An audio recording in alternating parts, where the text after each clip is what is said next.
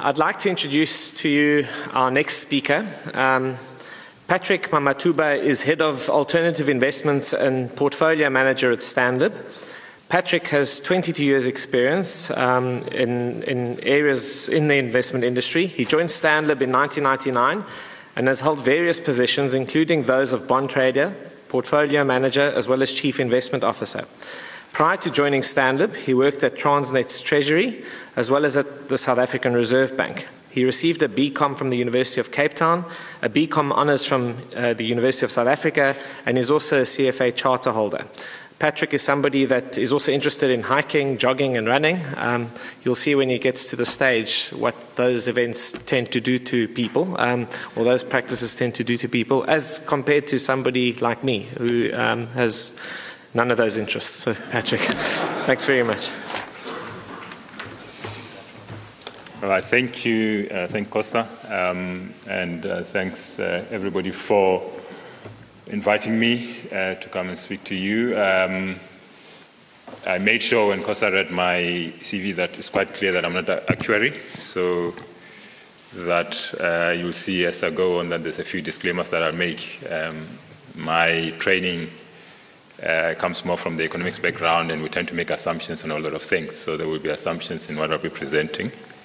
Um, I must also say that I have not uh, had a chorus of actually singing before, so it was quite impressive when we were singing for, uh, for I'm very impressed. Uh, you have reformed my um, uh, stereotype of the actuaries, which is formed by the few that I do know, and uh, there's a few in the room, so I think your colleagues have done you proud. Um, I've been asked to speak about alternative investments, uh, particularly in relation to DC funds. I know a little bit uh, more about alternative investments than I don't know about DC funds, so there'll be a bit more assumptions, as I said, about DC funds.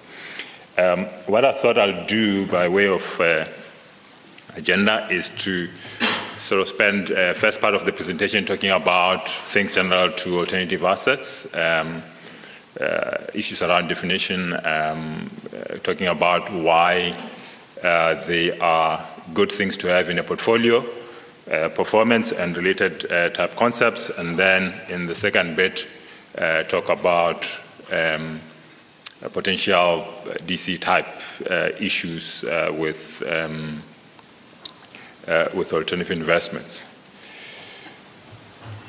So with definition without really uh, writing a story, um, I kind of say, well, what do alternative investments look like? Uh, some of the common characteristics are liquidity, so they tend to be illiquid, uh, they are unlisted, um, varying type of periodic evaluations. Uh, they will be regular, but uh, more infrequent than obviously with uh, listed investments where you've got minute by minute sort of gameplay. So monthly, quarterly, six monthly evaluation. Uh, there's a few other things that one can put, but I think uh, that gives you the idea of what we're talking about. Uh, typically, you've got infrastructure funds, you've got direct property funds, uh, hedge funds, private equity funds, unlisted credit, um, uh, commodity funds uh, in the um, in the US, and, and and there's a whole lot of other things that people put on the same on the same platform of alternatives. Um, I will tend to focus uh, sort of today's talk more on the, let's say, the one extreme side, sort of PE funds, your, your, your, your, your buy and hold 10 year lock up type investments. Uh, I think that's really where the general talk uh, will be biased towards uh, in, this, uh, in this presentation. Um, so some few background uh, numbers. there are various obviously publications that put up stats. Um, so on a at, Africa continent basis, um, South Africa is sort of more on the right, uh, your, your, your, rightmost column there, and the top bit, um, orange uh, part of the bar there shows you how much is invested in alternative investments in South Africa uh, by sort of typical South Africa pension fund, both DC and DB. So uh, much as you've asked me to talk about uh, alternatives in a DC context, I think there's a conversation to be had about alternatives in a broader context because I don't think that we make enough use of this space. Um, given that's what I do, I would like to see more use in this space. So, um, the other countries towards the left, particularly if you start looking at Zambia and Kenya, and uh, where there's a broader um, uh, supposed use, um, uh, I would argue that it is more coincidental than uh, design in that you'll find that it's, it's really only direct property that sits in there, and just by virtue of um, those, uh, particularly pension funds, having held uh, properties, uh, mostly it's properties that their offices are in, or one or two buildings, uh, maybe you know, government type offices. So it's not really a, a sort of forward-looking strategy that said this is the alternatives pool that we need to have either for diversification or, or, or things like that. So, so generally quite low use, and you compare that to sort of, uh, you know, global stats where uh, in excess of 20% is in alternative investments. Um, sort of again, maybe expanding on the global stats one, this is a survey published by uh, Towers Watson, the latest one, and showing um, around 25% uh, inclusion of alternatives in portfolios. Um, most of that growth that you've seen over time have been through mainly hedge funds and private equity. Those are the two that are tending to increase uh, in, a, uh, in a dramatic way. Um, but again, you, even it's, it's acknowledged, and, and, you can see that there's the, a, huge improvement of uh, um, alternatives and uh, uh, attempt to get the benefits uh, that alternatives offers to portfolios to uh, the members of those funds. So I call this sort of reasons to believe. So why do I feel that uh, alternatives are to be considered in portfolios? Um, the first bit would be superior risk-adjusted returns. Um, I'll show some numbers. Uh, there are some arguments around performance and serious arguments around performance, but uh, um, I believe that alternatives do outperform when they do add uh, to a performance profile of a, of a portfolio. Um, they would give access to what I'll call special asset classes or spaces. Um, the renewable energy industry in South Africa has been growing. It is new. Um, it's all funded through uh, private money. So uh, private equity is able to respond very quickly and get into this space. And uh, it's, it's uh, one, again, distinct way of getting access to, uh, to returns um, in a, as I say, very it's very professional. I mean, SAVCA tells us there's in excess of 700 uh, people employed in the alternatives uh, industry, and that includes hedge funds. So you're talking about uh, members of, of, of SAVCA itself. So it's a very uh, it's a growing industry in South Africa, and it, it's uh, it's very robust. Um, so it's able it's, an, it's it's it's able to get you and your clients into spaces that um, the listed market will take time to um, to maybe uh, follow. So renewable energy is one. Uh, roads 10, 15 years ago, uh, when the N3 and 4 toll roads were built, again, the private equity money went into that. So there have you know, pension funds that owns a slug of that. Um, a bit more controversial, the N2 uh, project, which uh, was actually put under a few years ago, but have not uh, come to fruition because of the protestation around that, and the e-tolling program in, in, in Gauteng as well is one of those. But it just, I'm just putting these up really to show that this is the type of opportunities. Um, another way to look at it is that in African markets, particularly where uh, liquidity uh, or in the liquid space, the representation of the economy is lacking. Uh, those markets are, are, are very shallow, uh, so ability to invest clients' money in those markets and to access them through the markets uh, is still some way to go. So private equity for me is one way to play to play that space. Private equity also gives one a focused growth portfolio. Um, so if you look at type of company that seeks private equity help is the one that's in a growth phase that's looking for expansion capital. So, um, so you've got a very concentrated uh, uh, space that gives you a slightly different dynamic to just a broad market index in a way. So it does add a dimension. I think that's worth um, picking up on and, and, and following.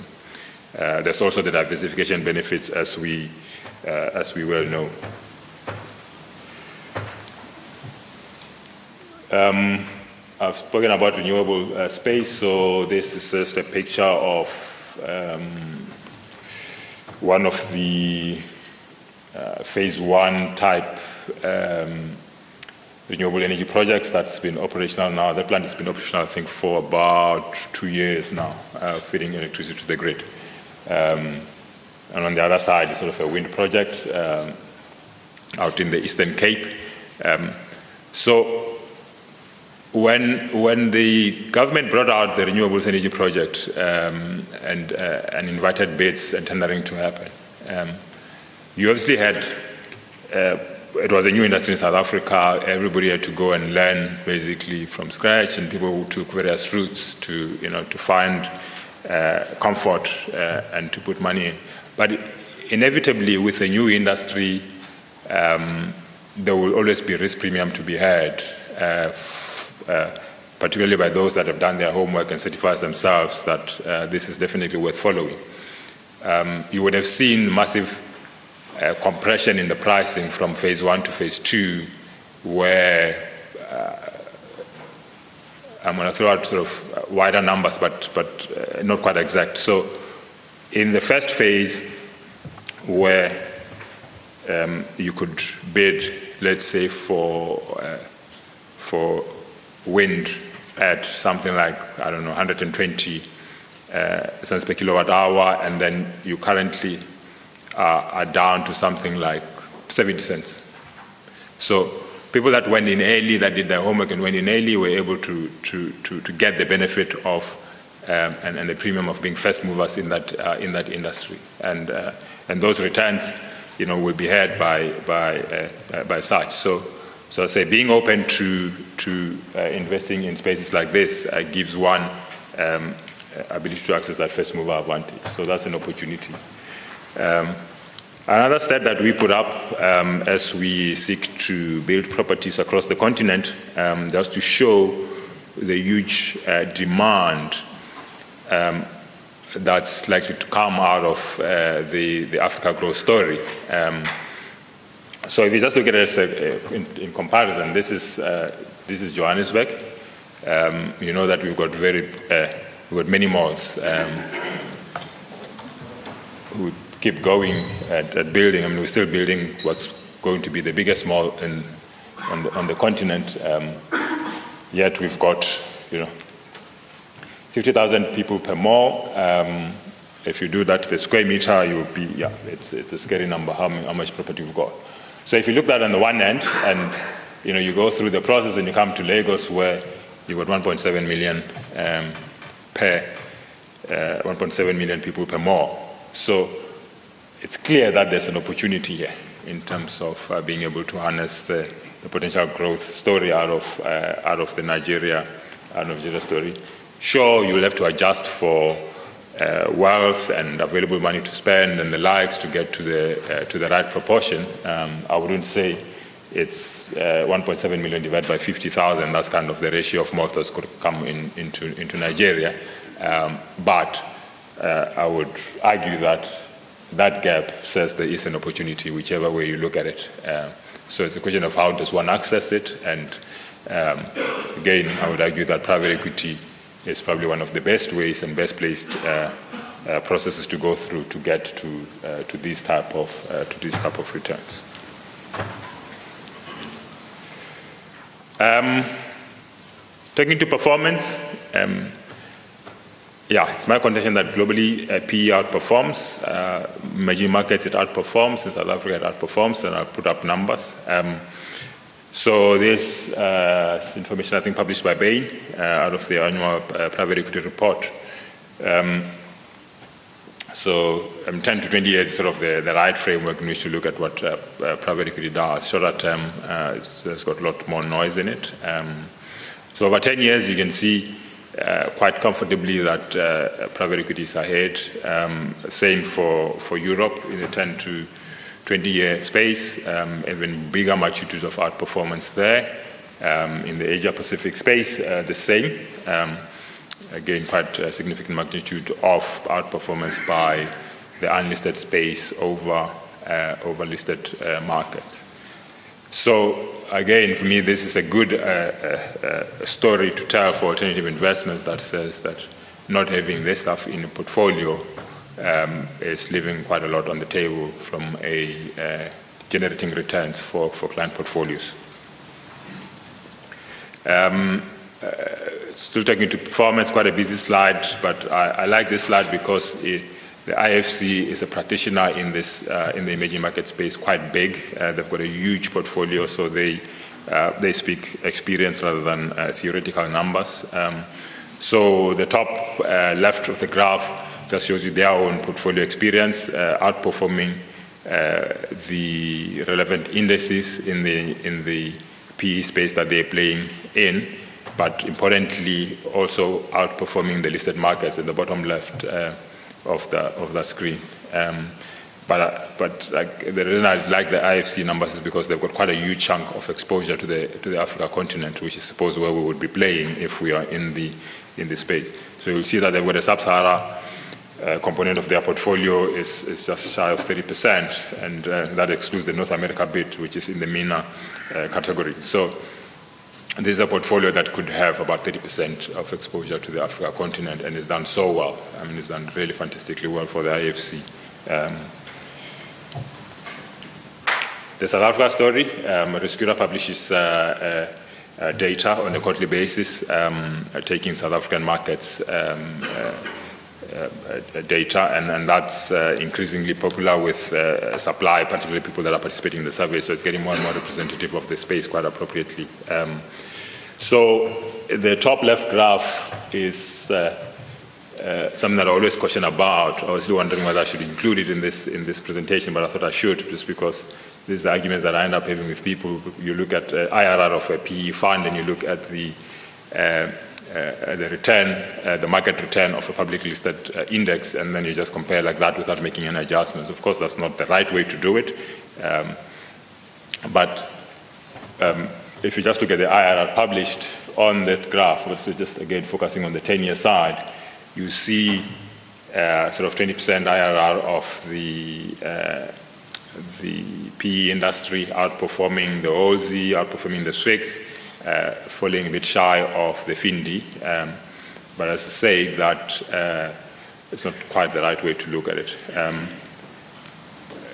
maybe a point to make around the South African market is that the PE uh, space uh, tends to shy away from resources in South Africa. So therefore, the FIND is the more appropriate benchmark to look at uh, uh the, the, private equity uh, industry against. Um, uh, if you look at it on a, what's called public market equivalent, which is the more appropriate way to, to compare PE and listed markets, despite um, the big uh, outperformance of the Findi that we've seen in the recent uh, uh, years, particularly in the last three years, where you know the likes of Naspers have been pushing that uh, side of the market, and you've had uh, you know banks recovering uh, quite strongly post the 2008 crisis as well. So, um, despite that phenomenal period, you still have got on a like-for-like comparison basis, PE outperforming the um, the, listed, uh, the listed space, uh, doing much better than the general indices where resources have, have, have underperformed.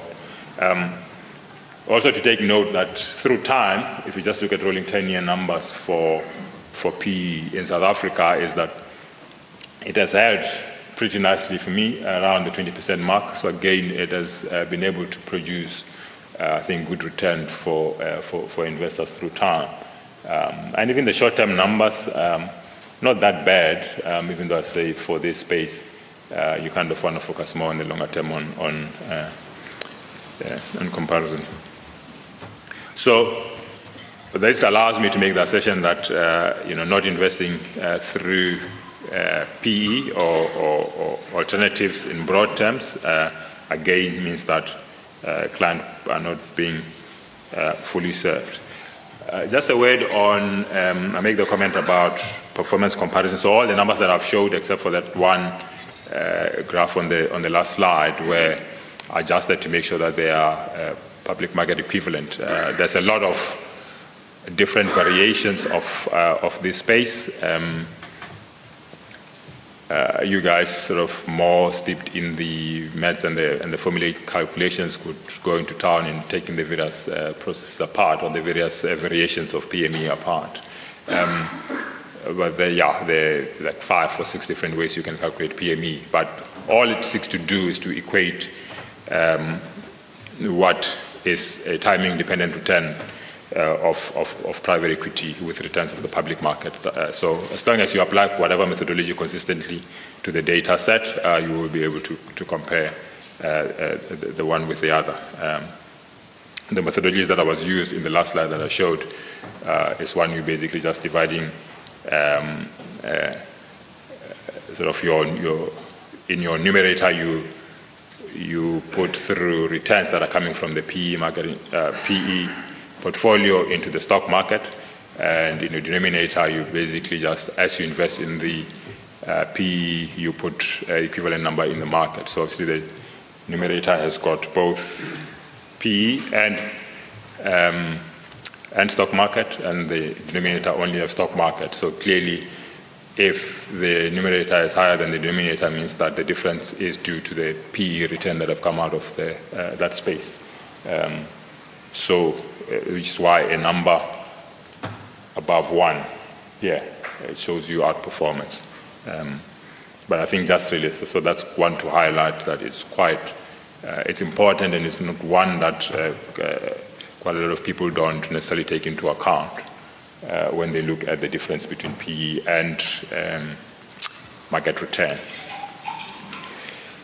So why does uh, private equity funds generally outperform um, the listed counterparts. Um, there are again a whole number of reasons. Um, I've just stated three. Um, there's a much greater alignment between management and investors. Um, so, you know, uh, there's less room for uh, for sort of what you call the agency problem, where management acts in their own interest away from the interests of the shareholders in the PE space, because your your investor is a lot more heavily involved and in the in the in the business. Uh, I always say leverage focuses the mind, um, but I think another important aspect really of leverage is really about the appropriate uh, capital uh, structuring. You know, in the listed space, when we analyze company, we often talk about lazy balance sheet uh, where either management, for whatever reason, have opted to put in a lot of cash for their own protection or for whatever reason. In the uh, in the PE space, you find that capital is managed quite tightly uh, to make sure that the business is appropriately capitalized, but not overly so. Uh, in most cases, people would argue that there's overuse of leverage, which puts business at risk. Um, but uh, whichever way, uh, you, you get a much more tighter uh, capital management framework out of PE uh, businesses than I think you do uh, in, in listed environment. Um, and the final point is that concentrated ownership um, enables exercise tight oversight. So as I said, there's much closer tightness. Uh, in some PE companies environments that I know, there's monthly reporting. So basically, the, the shareholders or the owners of the business uh, also get you know, access to management reports and regular reporting. So there's very little room for uh, you know, management to behave in a wayward manner in a PE, in a PE world. So that, I think, does allow the, um, the performance to be, uh, to be more you know, on the high side when compared to, to, to listed entities. So, given that when we talk about uh, DC funds, liquidity becomes the biggest um, factor, I asked the question, uh, is liquidity is necessary for PE to, to outperform? Um, there's a school of thought that says liquidity is a necessary condition for outperformance in the PE world, um, uh, arguing that that, that illiquidity of the instruments allows, because if I'm in a company which I know that this company is only up for sale in six or seven years' time, in the meantime, I just got to knuckle down and produce returns and make sure that I create value for, for when the day for, for, for trade comes. I'm not too worried about what my next six monthly um, statement is going to look like. Uh, you know, we've, like I said, we're clearly aligned between what the shareholders want and what uh, the management is trying to achieve. So uh, that illiquidity, in a way, creates a space for the for the magic to happen, so to speak. Um, so ultimately, then, what you're asking for is that the investor must judge between the return that they'll get out of the, uh, the, the illiquidity uh, um, or the premium return, return premium that they'll get out of the out of the lack of liquidity in the uh, in the space. So um, it, it it becomes about that. So when we say well DC funds need liquidity, um, are we saying do we want to create liquidity out of PE? In which case then we start losing, losing some of the uh, the benefit or the necessary precondition for it to succeed, or do we say well is there room for for DC funds to, well, find ways of not needing that much liquidity. But you know, I'll touch on, to, on that uh, as well. So this is where I start making a few assumptions, or rather, just making sure that I can make assumptions that uh, continues my story. Because otherwise, if I if I go too much to the facts, um, it, it, it, it, it may spoil the story. So uh, DC funds versus DB funds, liabilities passed on to the member, so therefore there's again a, a sharper and keener interest on the more periodic valuation that the, uh, that, the that the, client uh, get. I would argue that in South Africa, the, we always saw that South Africa is a young country. Um, uh, we know that uh, quite a lot of the young members of society are, unemployed, but I would still argue that um, even though the average member of a particular pension fund would be higher than the average of the country, um, pension fund age will still be on the on the younger side. So we're not sitting with a population that's about to retire in our pension funds by and large. We're still sitting with a young and healthy uh, population that needs long-term returns. So therefore, the average, average holding period uh, should be, uh, stress should be long. There are obviously other factors that come into play. Um, I would contend that periodic pricing is required. Um, I say periodic pricing, not necessarily daily pricing. I think um, there's, there's probably room to look at what is the most appropriate in terms of uh, ability to price the funds uh, uh, for members. So those are really the broad, I think, uh, assumptions and theses that I'd like to put on the table around DC funds. So if we're looking at putting alternatives in DC funds, what really should we be considering? Um, one, I'm saying, you know, perhaps uh, daily pricing and, and the extreme liquidity that's required in theory for DC funds, um, you know, maybe we need to revisit that. Um, there's some work that I've come across, uh, mainly pushed out of uh, BlackRock. As you know, BlackRock is the biggest uh, investment manager in the uh, in the world. Um, they've done a bit of work around integration of alternatives and using what they call risk factor basis. I've not come across similar work for South African markets, so maybe that's a, a project for somebody in the room to, uh, to, to take on. But I'll touch a bit on that as well. Um, so another way to, to, to do this would be to say, uh, don't jump in at once if you want to go into alternatives in a DC fund. Uh, rather, uh, you know, let's ladder the, the, the, the, the exposure. Uh, let's stagger it into, uh, into this fund. So I'll sort of put a few graphs around that. Um, and then finally, I'll just look at a few uh, other things that industry can consider um, to bring uh, appropriate type product for, uh, for, for, for, DC funds. So this is really the second bit of the presentation, as I said, uh, we'll, talk, we'll talk to. Um, okay, I think I've made most of these points, so I'll skip that one.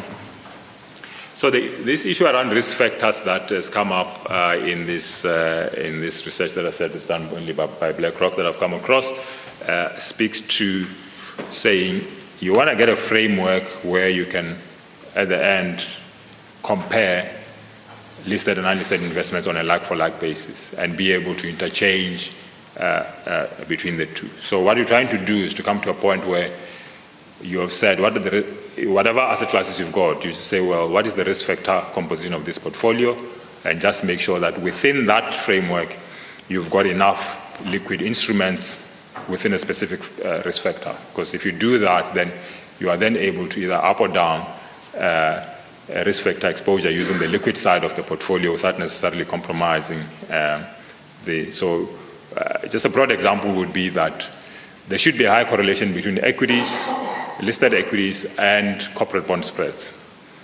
Because your corporate bond spreads should be tighter when the economy is doing well, and that's the same time that uh, uh, equity companies uh, or other listed equities are doing well. On the other hand, if the economy is under distress, you're going to be seeing more defaults, so the corporate debt is at, at, at risk, so therefore the spread should widen. So there's a point then to say, well, if I can get better return out of unlisted uh, corporate debt, which is going to be illiquid, uh, I can pair that in a portfolio with listed equity and be able, because I'm talking to the same risk at the end of the day. So that's really, uh, in a nutshell, the, uh, the, the, concept. So here in this graph, we sort of say, what are some of the descriptive uh, characteristics that we're looking for? So secure income, uh, traditional sort of equivalent would be debt. These are asset examples of the, renew, uh, the alternative space, so your renewable energy infrastructure. So renewable energy, for instance, where you've got a 20-year power purchase agreement with the government, it's uh, got an inflation index type pricing structure. Um, I mean, the plant that I showed you there, all that's going to happen is that the sun must shine. That's it. The rest is just very little risk. So you look at that and you say, well, there must be a high degree of comparability between that and um, and uh, and government debt. Um, sure, there is some risk, but but there must be a high level of, of, of, correlation and comparability. So I can actually put these two together with government debt as my tradable portion of that particular risk aspect. Um, and similarly, you go to sort of the lower level of credit where you're talking about uh, sub-investment grade, uh, you know, type, uh, type debt, and then you go further down up the risk spectrum now when you talk about growth uh, profile, where you talk about uh, equity and PE. So that's, that's, that's the idea. So the next few slides I'll just whiz through, but there we, we're trying to talk this space to say you can manage liquidity indirectly in a portfolio by, so you don't necessarily say, okay, if I want to sell uh, PE or infrastructure today, there are other things that you can sell that speaks the same language which I look at. All you got to worry about is to say, do I have a sufficient level of alternatives in my portfolio to ensure that I get some of the benefits that we spoke about in terms of outperformance? Uh, but is it also not too big to ensure that I can I get tripped up if I need to uh, to up and down my, um, my, my, my risk levels? So uh, from the previous um, sort of classifications, you can then start doing you know, correlations to make sure how do these things correlate with each other. So some work again has been done. So just comparing risk factor allocation versus asset class allocation. So uh, where you've got uh, as risk factors, equity risk factor, rates risk factor, spreads, inflation, and how do those uh, how do those then uh, correlate with each other, and, and make sure you use that as sort of an overlay uh, over and above your typical uh, asset class type. Um, uh, classification that we, we tend to end up with. So basically, what I would like to see us starting to do is to do both these and, and, and use that as a way to, to, uh, to talk uh, and to look into how we can go into DC funds uh, with um, a lot of colors. If you can just focus on the two bars on the left for me. Um, so first one again, just showing your traditional capital allocation where you've allocated to equities and bonds and uh, and, and, and, credit. But when, when you convert that into its risk uh, factor component, you can see that it looks slightly different. Um, so using the same methodology, then going to the right side, where you're now adding alternatives, and then you use the same to then convert it into, into uh, risk allocation you are then able to play better between liquids and illiquids. You see now suddenly you've got a much higher uh, equity risk allocation on the on the extreme right uh, on the extreme right bar.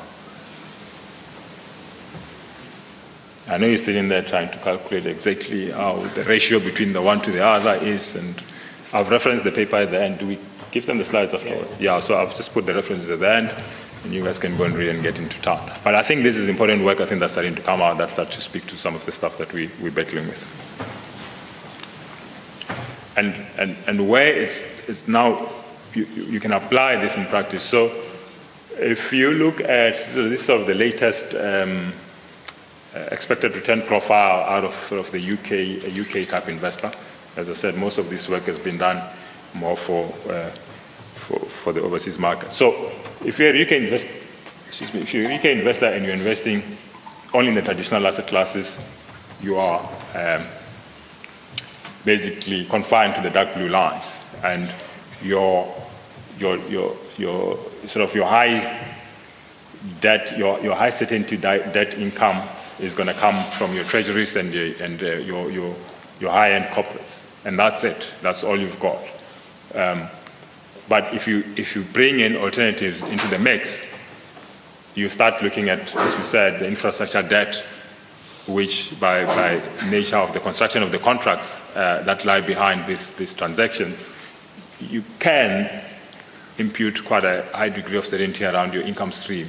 So you can then start interplaying those two to up the potential uh, uh, for, for, for earnings. But obviously, you don't just look at the total numbers and say, ooh, I'm going to go and uh, just swap everything out because then you start getting into a liquidity problem. So you've got to measure, you know, what is the liquidity that I'm going to require, but at the same time ensure that I can, uh, uh, I can up the, the, the, return profile. And similarly with the, uh, on the equity side, um, where your pure private equity uh, is interchangeable with uh, just the broader listed market. So that's really the idea of, of looking at these things at a risk factor level. It says I'm able then to interchange and, uh, and add uh, alternatives, but add them in a way that I can still control my liquidity because I understand uh, which risk factors I'm playing with.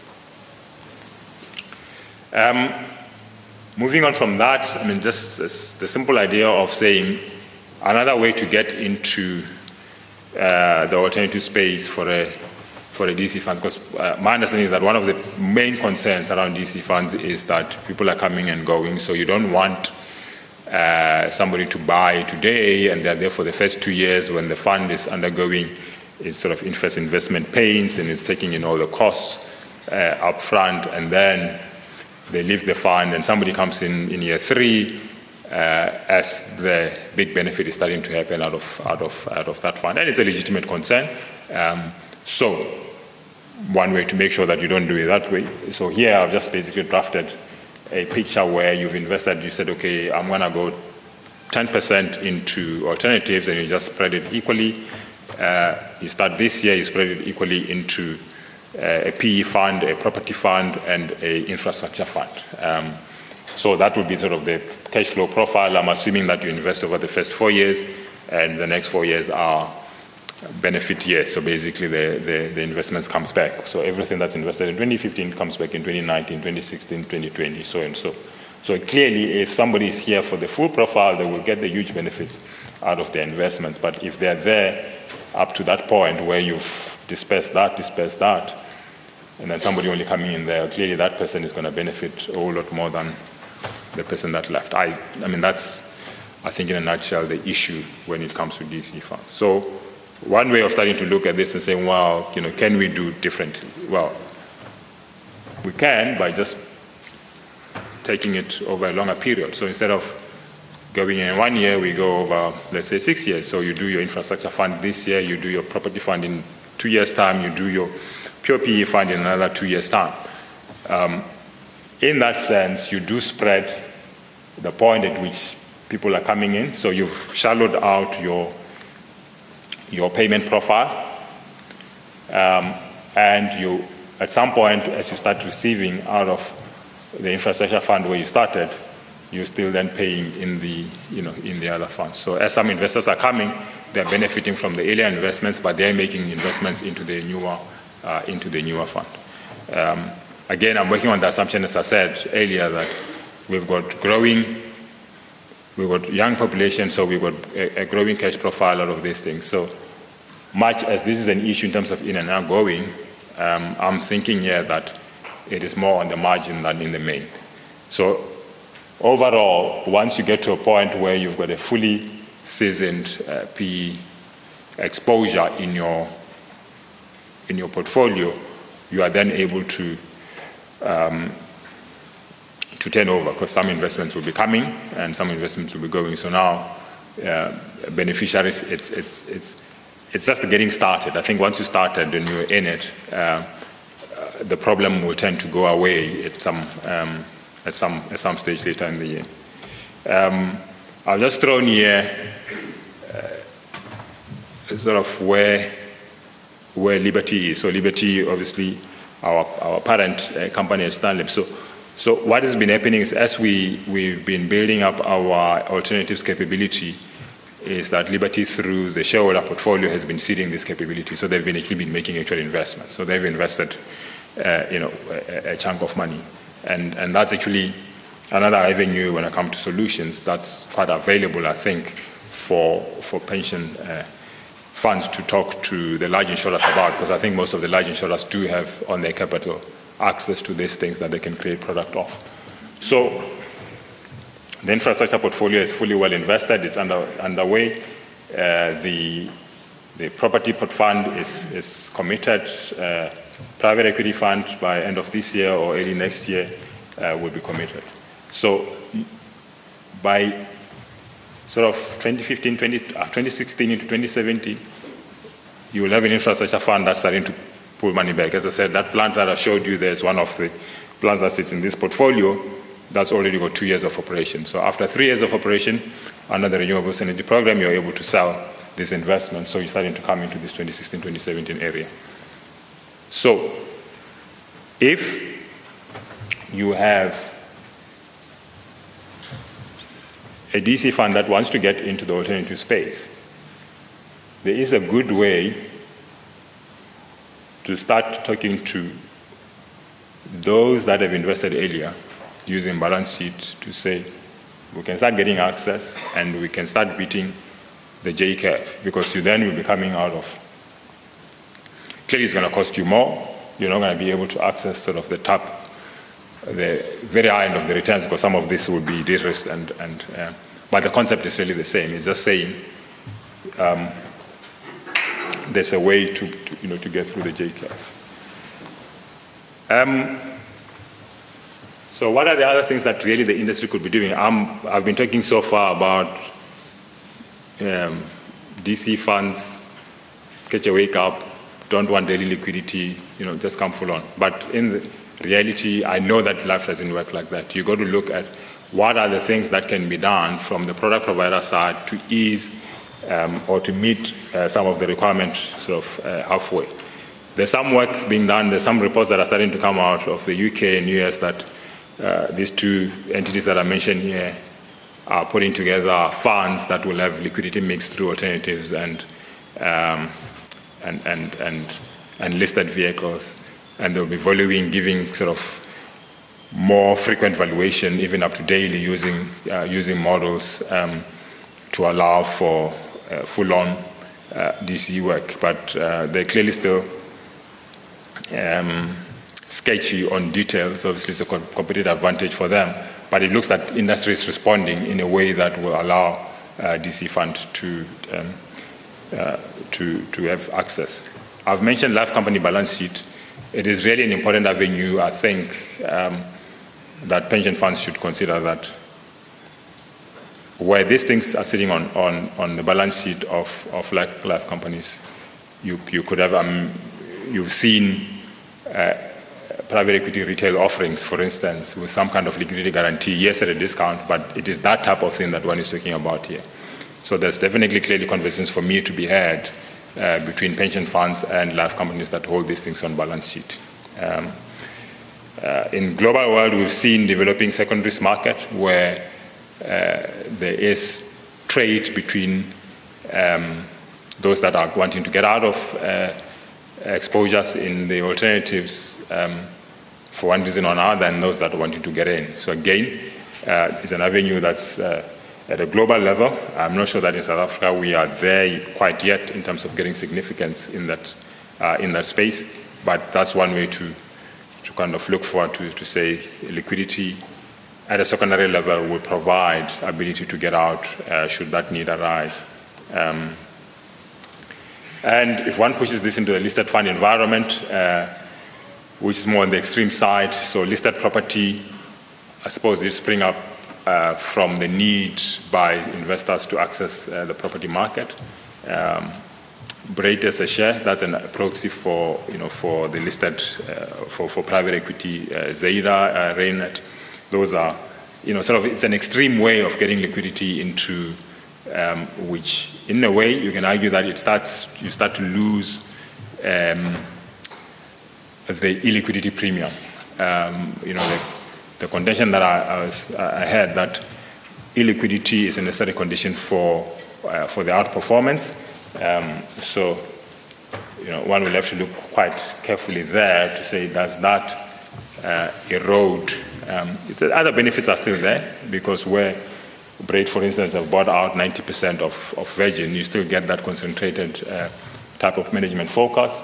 Uh, when Reinet make investments as well, they go and, and take, you know, anywhere between 30 and 60% of chunks of companies. So again, they're able to exert the type of management control there. Um, but then one just wonders to what extent are they able to cocoon themselves and say, well, I've got a five or seven year uh, horizon, I don't have to worry about uh, my next six monthly numbers, whether that is maintained in this, uh, in this environment or not. So to conclude, um, I would say alternatives have a clear role to play in portfolios. Um, uh, evidence suggests to me that there's a slow take up, particularly post Reg 28. Um, uh, the amendment that have allowed a bigger portion of uh, alternatives in, in our funds. Um, so uh, I think there's work to be done to, to, to you know, to increase that. Um, but there's also work on our side as uh, providers of product in the space uh, to work hand in hand with uh, asset consultants and asset owners um, to find a framework that, that works for, uh, for both sides. So that, um, I'll, I'll, stop there. Let's see, I've put in a slide with uh, a few references. And that's us. Thank you,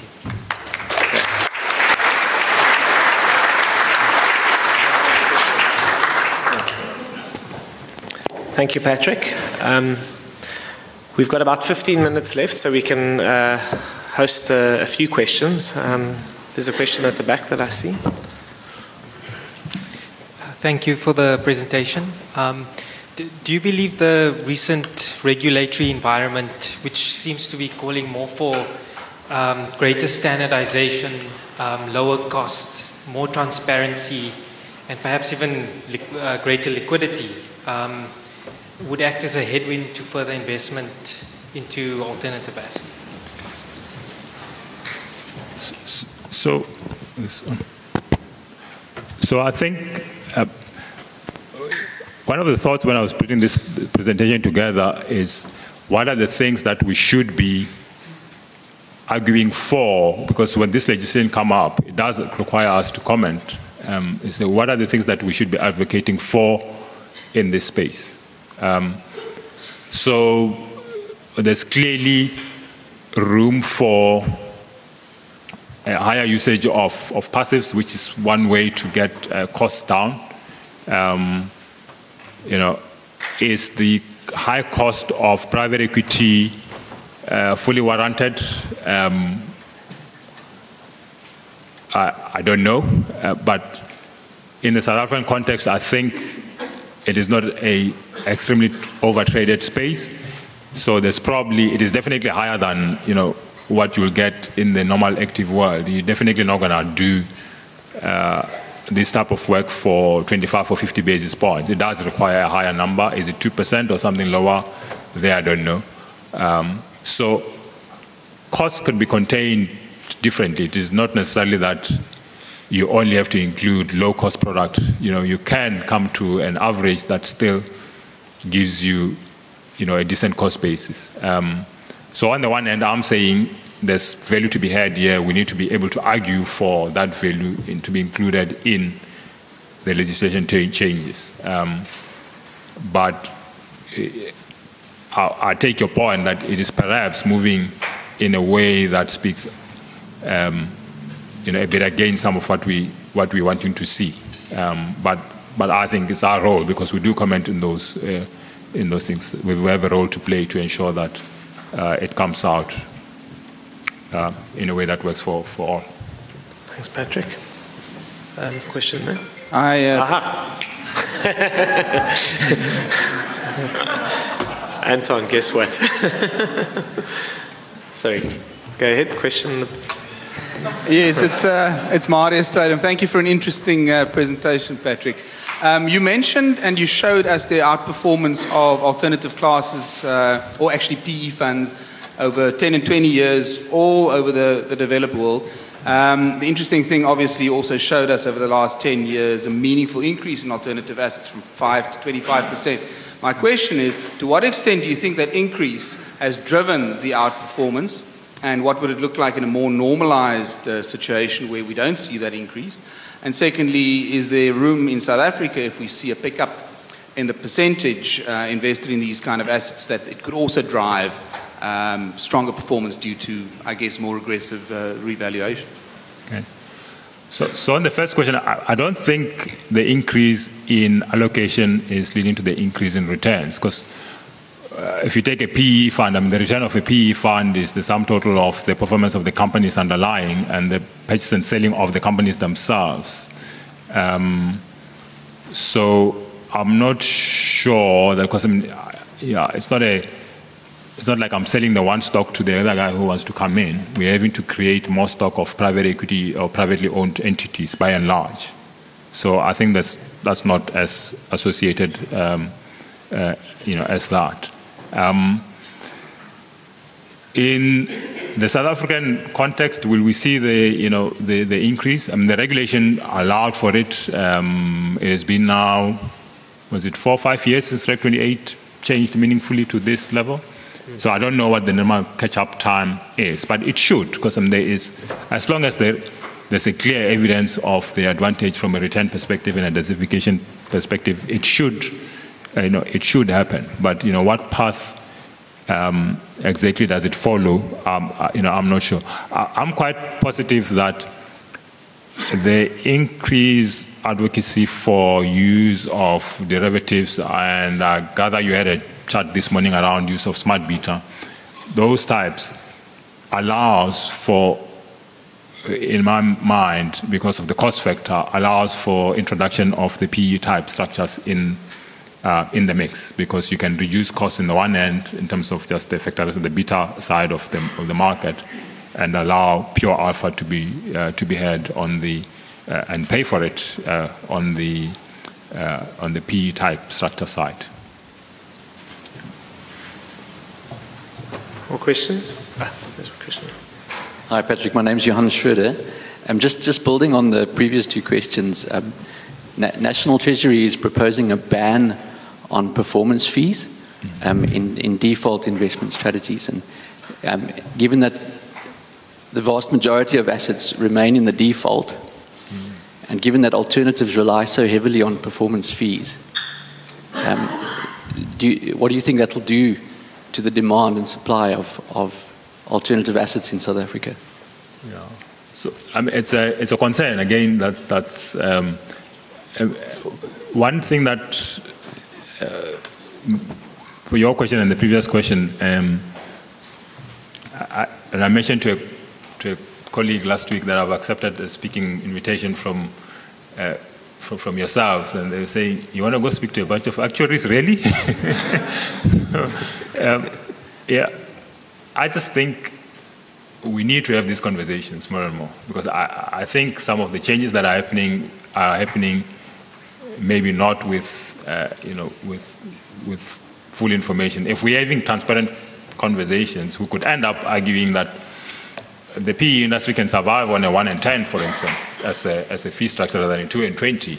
Um, if it's getting three times the asset levels that it is today, it can survive. So therefore, maybe that's where it needs to go. You know, but it needs to be a, a discussion.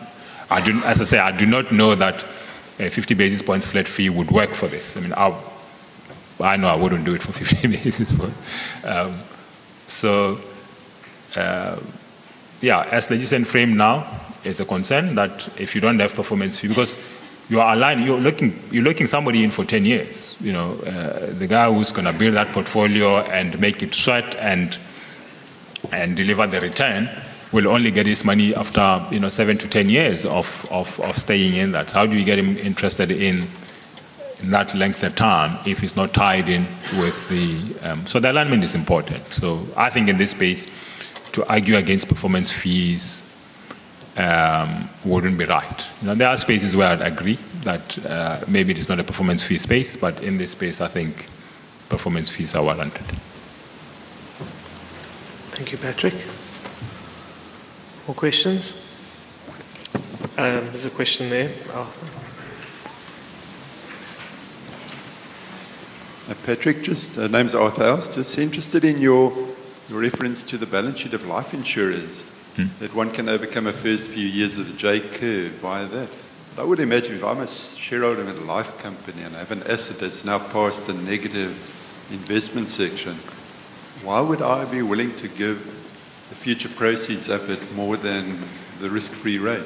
What I'm really asking is, can and pension funds really get a good return using the balance sheet of life insurance? I didn't say give. it's definitely not a give. It, so, so the notion here is how long is it going to? So you, you, you, go on faith when you buy a private equity company. You know we can model it, but you really go on faith as to what's going to transpire over the next. So when we were building, um, the, again, the picture that I showed of the uh, the wind farm. We, we, we, own a wind farm um, uh, out in PE side, um, forget the forget the town. But anyway, one of the things we were worrying about when we started was just the risk of transporting the, the blades. I mean, those blades that you see at top of this are massive. They're huge things. You know, how are we going to get these things to site without damage, without causing havoc on the roads, those type of things? So we factor that risk in the portfolio, in the pricing of the um, but I'm saying that risk is past now. Now we know how to do this. We can build, you know. Uh, so it's that type of risk that, and we'll get our return for that. So if you come to me and say, Patrick, can we talk about, you know, me getting exposure to the infrastructure portfolio? We'll price it appropriately. But for us, so I want, I need more money, for instance, to go build the malls in, in, in Lagos. So I'll trade it for your infrastructure bit because there I've you know already passed and I'll go build my mall in Lagos, and in two three years time, you'll come to me for the mall in Lagos, and I'll move on to something else. I'm just saying balance sheet can transfer a little bit and ease the burden, particularly of the J curve, but it will be priced in. Um, I think the reality is that um, you know South Africa is in a low interest rate environment. Um, low expected returns are expected into the future. Uh, in an earlier presentation, John made the point that um, you know if, if, on average members are contributing at levels of about 12.5%, um, uh, a 30 or 40 year participation in a DC scheme is not going to yield uh, a replacement ratio anywhere close to uh, what might have been expected. And so yield and the search for yield, I think, is, is, is, going to be that much greater going forward. And I think um, we have to apply ourselves to these alternatives and, and, overcome some of the challenges that they present. Um, there are some well known um, cases internationally, the Yale case, for example, where investments in alternatives have, have, have yielded significant value for, for, for, for, those investors. And I think in the South African context, given what's going on on the continent and in, South Africa as a developing economy, we cannot ignore um, um, you know, these particular asset classes, notwithstanding the regulation that might uh, have been drafted that, that we're now sitting with that we need to comment on. Uh, Patrick, I'd like to thank you for a, a really great presentation. Um, on behalf of us all here today, we really appreciate the time you've made and the commitment uh, you've given us in terms of um, your presentation today. Thank you. Sure.